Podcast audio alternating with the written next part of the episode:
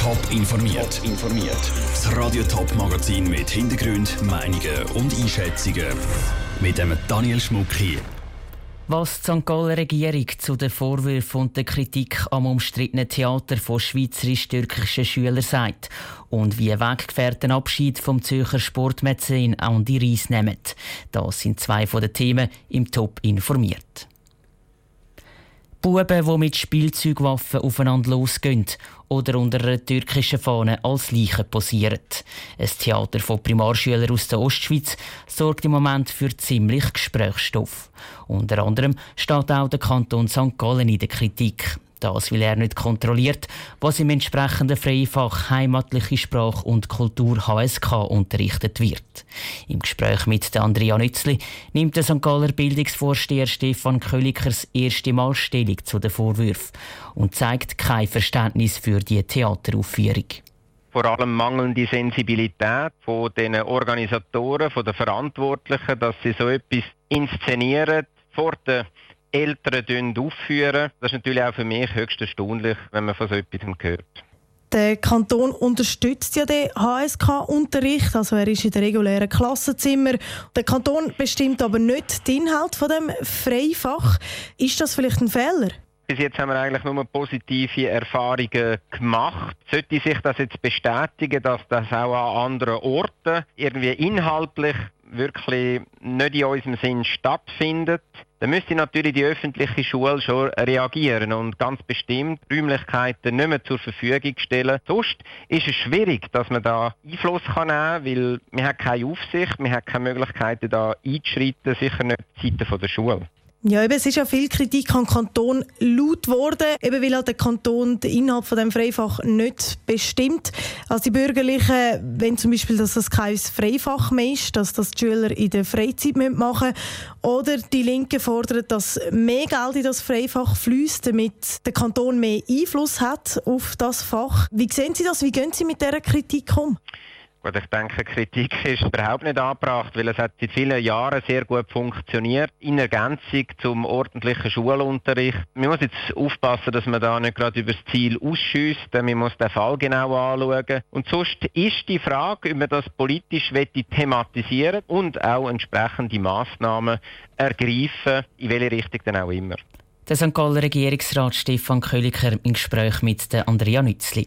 Was für Folgen das umstrittene Schultheater hat, ist also noch offen. Die zuständige Schulbehörde muss das Ganze jetzt untersuchen. Mehr Informationen zum ganzen Fall gibt es auf toponline.ch. Eigentlich hätten die Fans vom FC Wil Grund zum Jubeln gehabt. Eigentlich. Denn der Challenge Ligist hat am Samstag gegen den FC Rapperswil-Jona mit 2 zu 0 gewonnen. Ein paar Wieler-Fans hat den Sieg aber offenbar kalt gelassen. Sie haben nach dem Spiel eine Party von der Juso gestürmt. Ein Vorfall, der noch Konsequenzen haben könnte, wie der Beitrag von Raphael Wallimann zeigt. Weil der Karl Marx 200-jährig geworden wäre, hat die Juso-Sektion Wiel-Toggenburg am Samstagabend zu Party mit etwa 40 Gästen organisiert.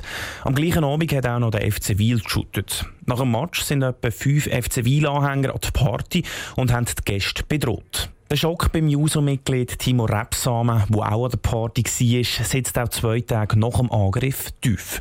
Er glaubt auch zu wissen, wieso die Juso-Party gestürmt worden ist. Das ist sicher Zufall, dass genau am gleichen Tag ein Match war und sie darum halt zusammen im Ausgang sind.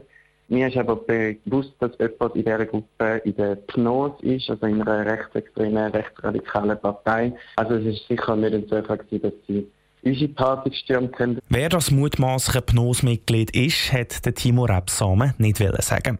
Den Partygästen ist es auf alle Fälle gelungen, die Wiel-Fans aus dem Partylokal auszusperren.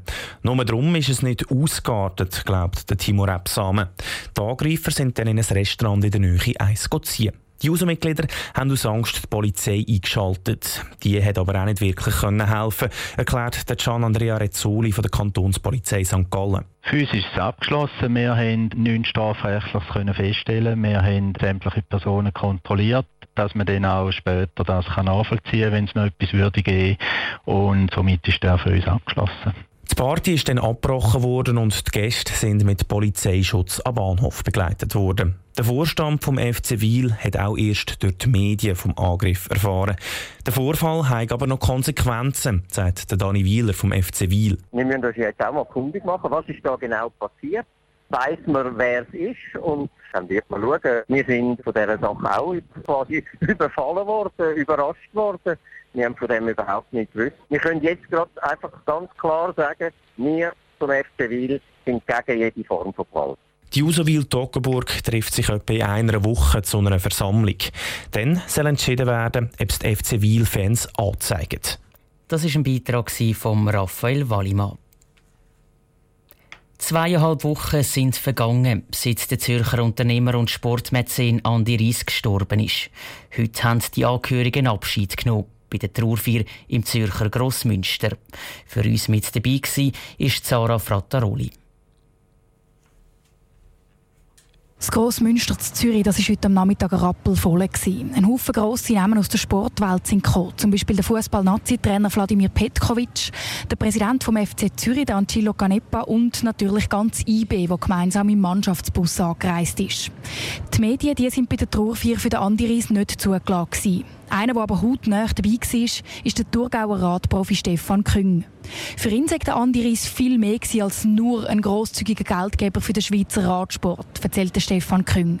Er war der grösste Fan. Ich habe eine kleine Anekdote. Ich war neu im, Nachwuchsteam und ich bin 18-jähriger junger Velofahrer und dann waren wir per Zufall im gleichen Flüger. Er ist nach Frankreich geflogen, um das Rennen Paris-Nizza zu schauen. Und sagt er, ah, hoi, ja, du bist doch der Stefan Kringfast neu bei uns. Ja, das ist super, das freut mich so. Und dann hat er so Plastikschässer dabei gehabt, mit allen Veloheften drin. Er hat gesagt, da komm, nimm auch noch eins. Ich kaufe gerade alle, so verpasse ich ganz sicher nicht. Und das war schon durch und durch. Er hat es einfach geliebt, im Sport dabei zu sein und hat eine riesige Freude gehabt. Und ich glaube, das ist ja das, was wir nicht so schnell werden vergessen und was wir nie werden vergessen. Und der Stefan Küng wird Andi Ries nicht nur als riesen Fan vom Radsport in Erinnerung behalten, sondern auch als bodenständiger und lebensfroher Mensch, hat er nach der Trauerfeier weiter gesagt. Top informiert, auch als Podcast. Mehr Informationen gibt es auf toponline.ch.